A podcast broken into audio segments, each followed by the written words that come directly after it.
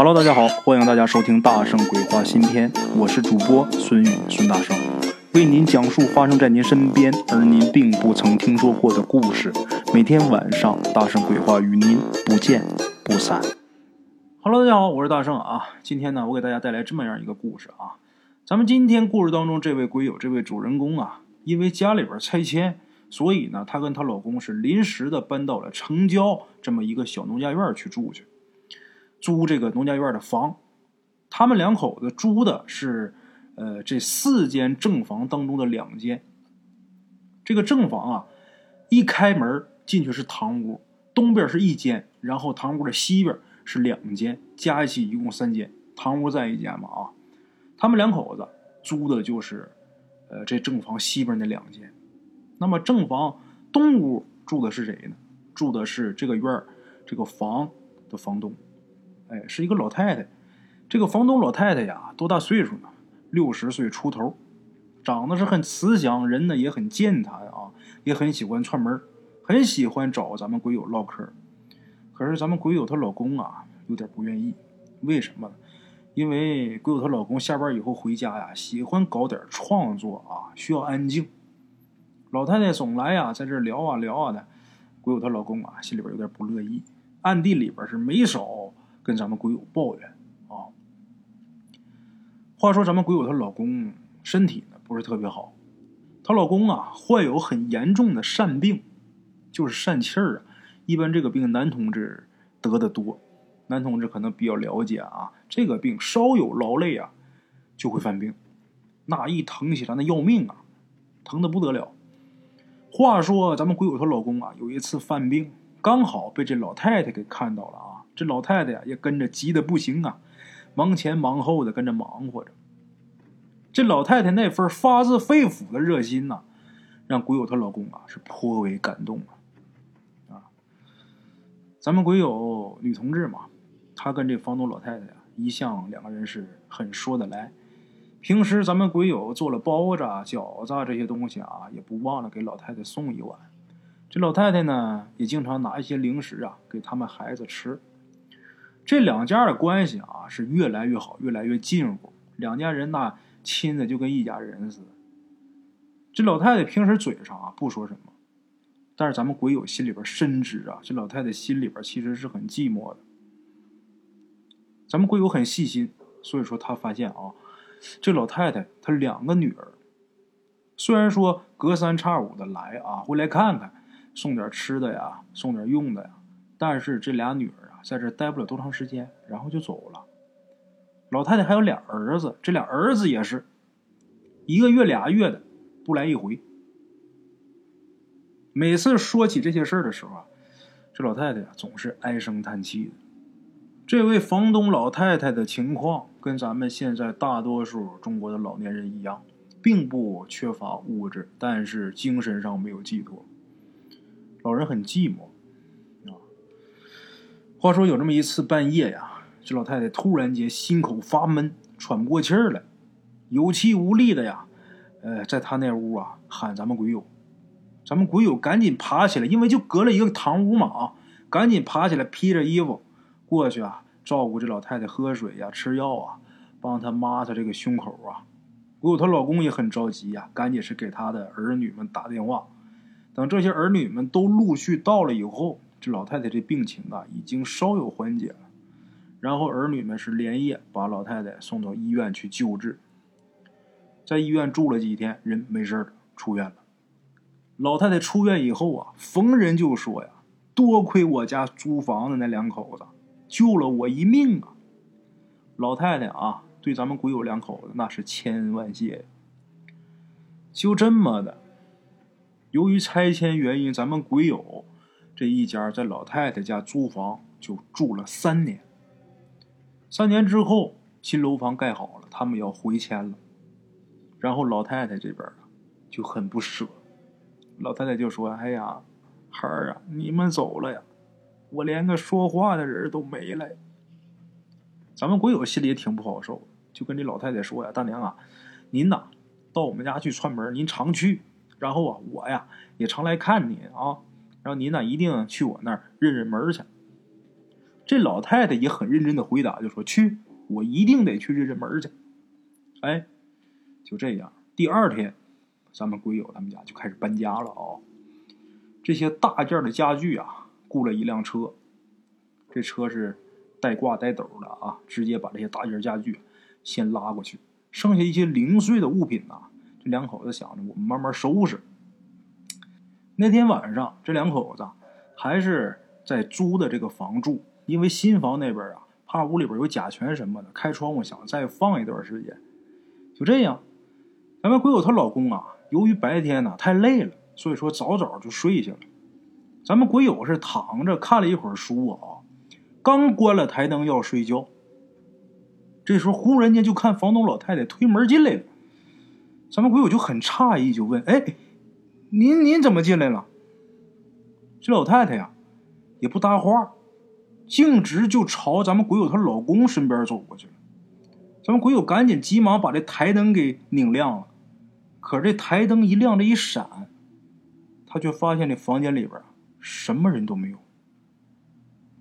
这时候咱们鬼友就想啊，哎，我我我我刚才是打了个盹儿啊，我做了个梦。然后咱们鬼友就推了推她老公，这时候她老公啊嘟囔着一句，翻了个身呐，又睡过去了。咱们鬼友这时候就想啊。刚才这梦也太真了吧，不像是做梦啊！那情形，那跟真的一样啊！这时候咱们鬼友心里边就挺害怕的，他就不敢睡了。就这么啊，瞪着两个眼睛，这人呐，慢慢就开始有点出神。也不知道过了多长时间呢，他迷迷糊糊的啊，要睡觉了，把这台灯又给拧灭了。可是他刚要睡着的时候，似乎他这屋的房门又被推开了。咱们鬼友在睡意朦胧间，一看，又是那房东老太太又走进来了。咱们鬼友一下就精神了，但是他有了上回的经验啊，这回他可没再开灯，就躺着装睡。他倒要看看啊，这老太太她究竟想干什么。就见这房东老太太径直朝鬼友她老公走过去了啊，来到床前，俯下身子。老太太伸出一只手，按着咱们鬼友老公他的胳膊，然后这老太太呀，轻声细语的说呀：“哎呀，我要走了，想给你们两口子留个念想。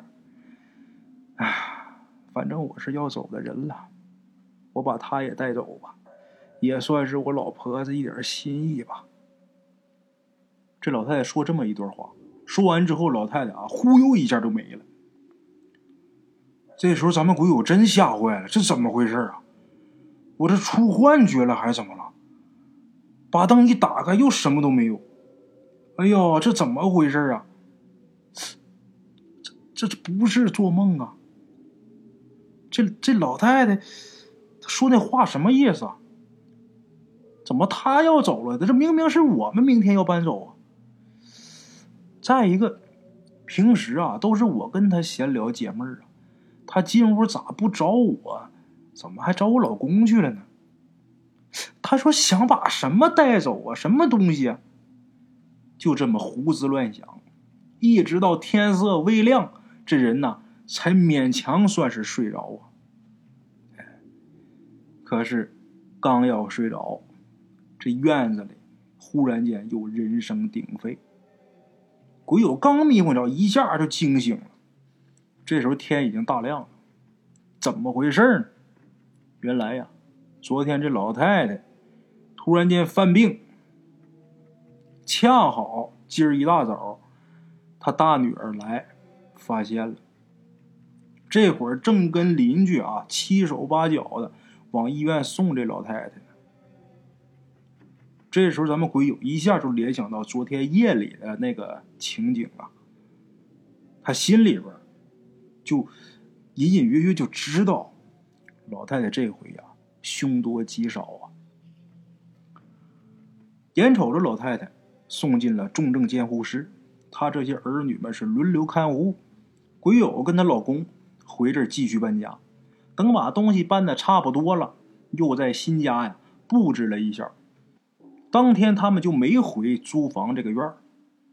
等隔了一天再去看的时候，这个院大门口这幡儿挂起来了，老太太真走了。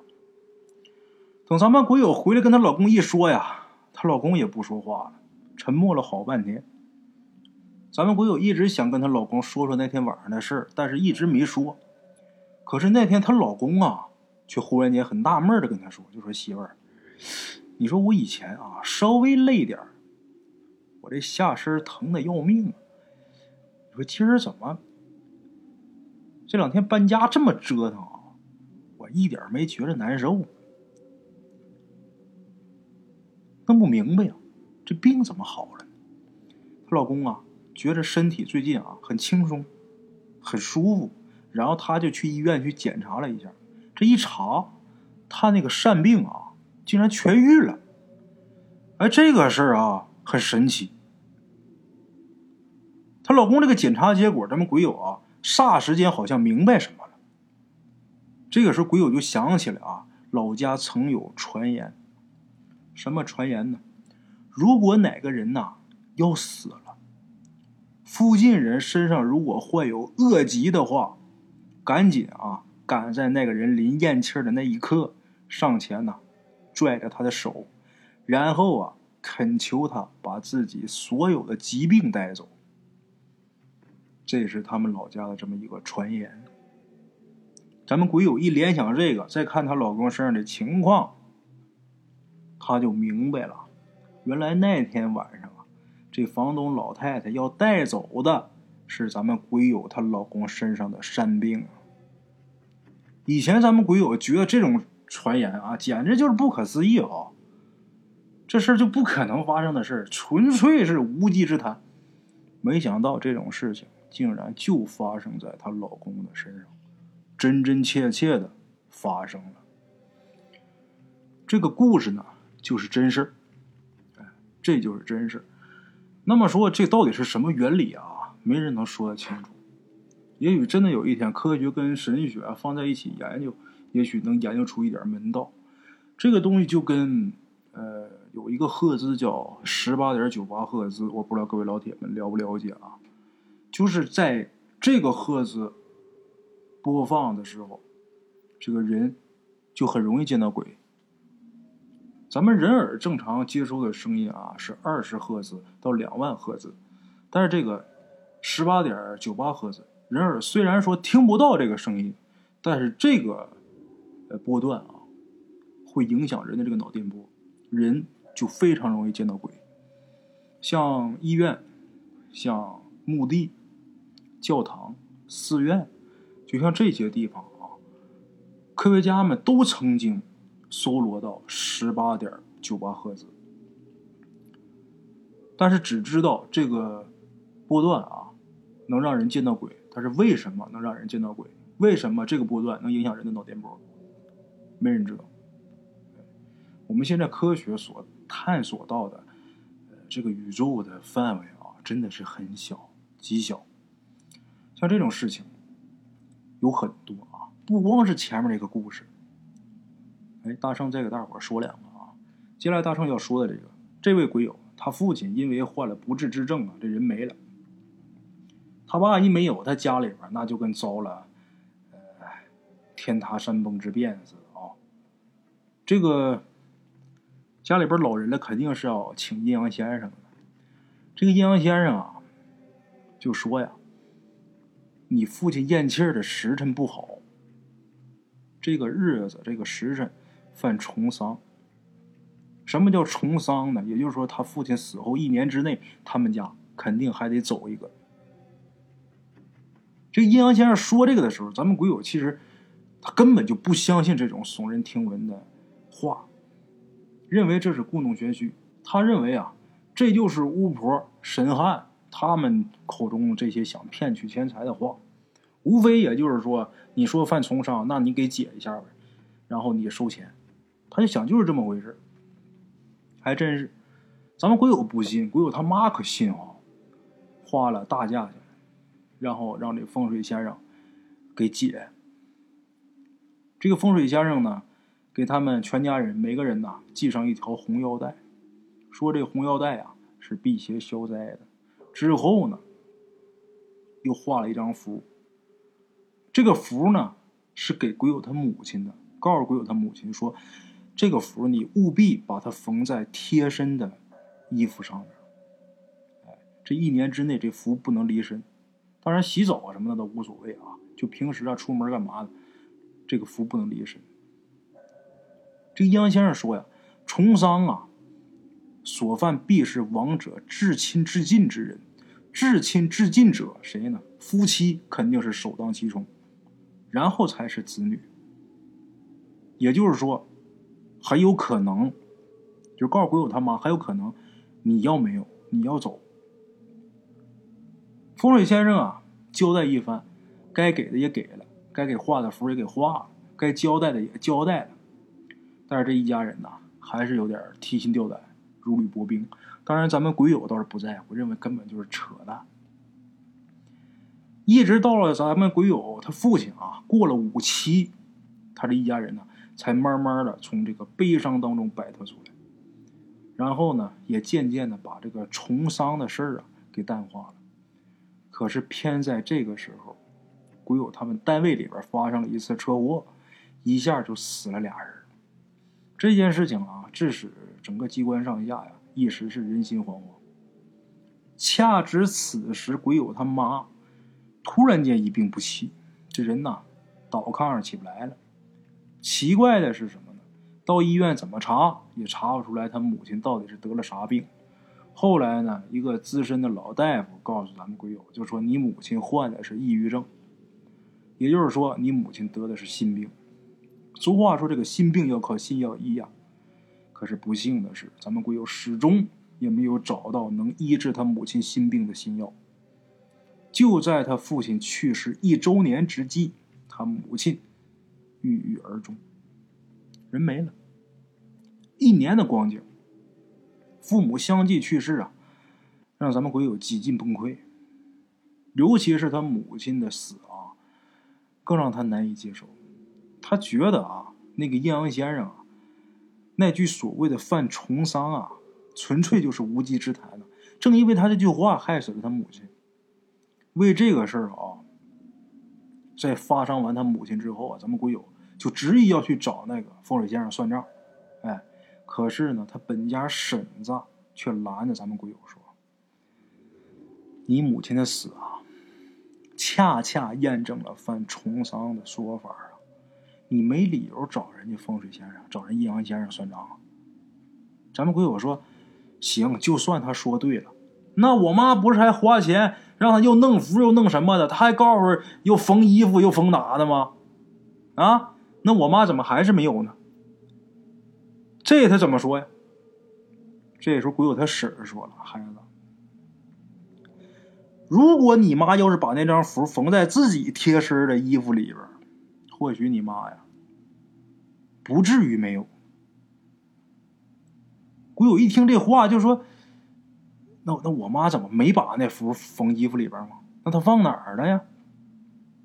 这时候他婶儿啊就指着他：“你妈傻呀，这孩子，那还用问吗？你自己琢磨不出来吗？”鬼友他婶儿这么一说呀，咱们鬼友啊马上把衣服给脱下来。没费多大劲呐，就在他贴身的这衣服里边啊，发现那张符了。原来这衣服一直是缝在他贴身的衬衣里边。这个事儿事后一回想就很恐怖。他们单位出车祸的时候，那天咱们鬼友本来应该在车上的，可是就因为种种原因，他就没上去那个车。他们单位出车祸死了俩。他没死，结果就在同时，他妈就得了抑郁症。就这种巧合啊，还有咱们鬼友发现这个符在自己身上之后啊，这种震撼啊，简直是无法用语言来形容的。最后，咱们鬼友没有去找这阴阳先生，他知道啊，人阴阳先生说的对，这个事儿也按照先生的发展脉络来了。那么说，这个阴阳先生他是怎么看出来犯重伤的？其实他也没有什么特异功能，他也不是说比别人多什么，只不过人家的知识量啊比较大。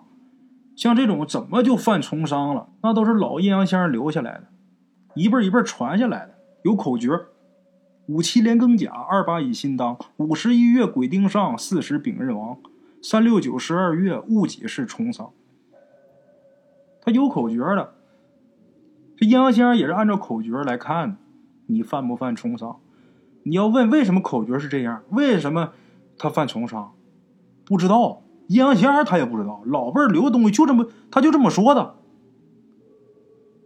怎么解也是老先生一辈一辈传下来的，怎么解的？你要问他具体这东西怎么个出处啊？怎么回事？没人知道。那传了几千年了，即使有出处，传到现在他也变了样了。但是他传下来这个东西，这个方法，这个是准确的，这个是不差的。哎，不光是这个故事啊，这里边大圣还得再说了。今儿要说这故事，我估计我的那位听众啊，那位施主也能听见。这位施主啊，今天我们还联系呢啊，一直这段时间都在联系。为什么联系呢？因为在年前我给他批过八字，在年前给他批八字的时候，我就看出来他今年要不好。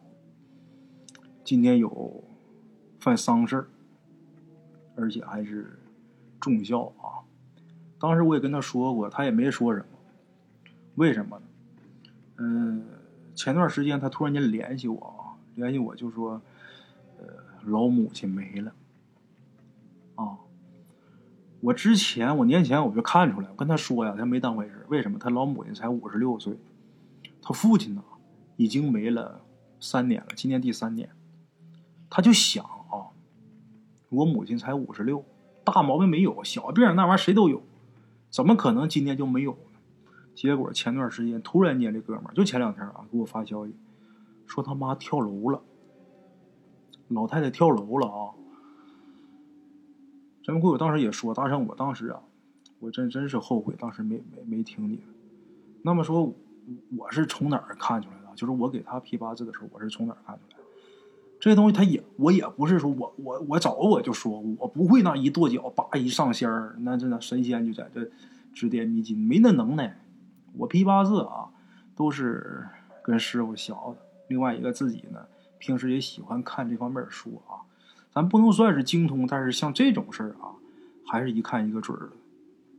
有的时候你要问我说你为什么看出这个，我不知道啊。你问我这什么原理，我不知道。老辈人就这么传的。你这八字配合你今年这流年。你犯丧门吊客披麻，他都是什么意思？老先生，人就这么一字一句告诉你。我问老先生，老先生也好多都说不出来出处，他也不知道，他师傅就那么教他的。你说这个东西，你就没办法说怎么，你你非得说我刨根问底你给我整个出处啥？那这一下得聊到春秋战国去。好了，好多事情啊，真的是说不清楚。今儿啊，咱就说到这儿啊。如果大家喜欢的话啊，别忘了打赏转发啊。明天同一时间，大圣鬼话不见不散啊。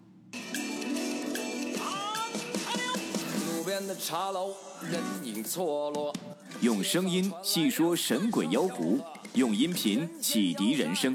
欢迎收听《大圣鬼话》。Hello，大家好，我是主播孙宇。跟着吃完了饭，然后就回到自己的课室上啊。